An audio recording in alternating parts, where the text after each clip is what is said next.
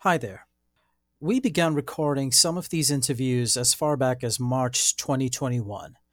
And as with anything else in the information age, and in particular the last decade or so, there were several national events that shifted our conversations in several different ways. You will hear us referencing specific events from time to time. The sad truth of it is that even though a lot of time has passed since those recordings, the main themes that we cover racism, microaggressions, macroaggressions, cultural misunderstandings, etc.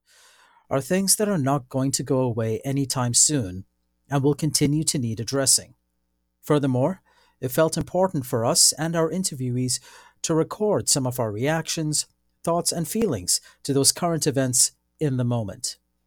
Hopefully, these stories will inspire compassion and action in our listeners and will draw attention to how certain national or international events can affect or exacerbate the mental health of an individual or a cultural community.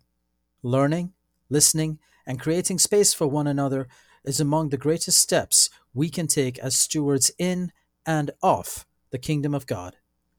Thank you for listening, and thank you for being with us on this journey.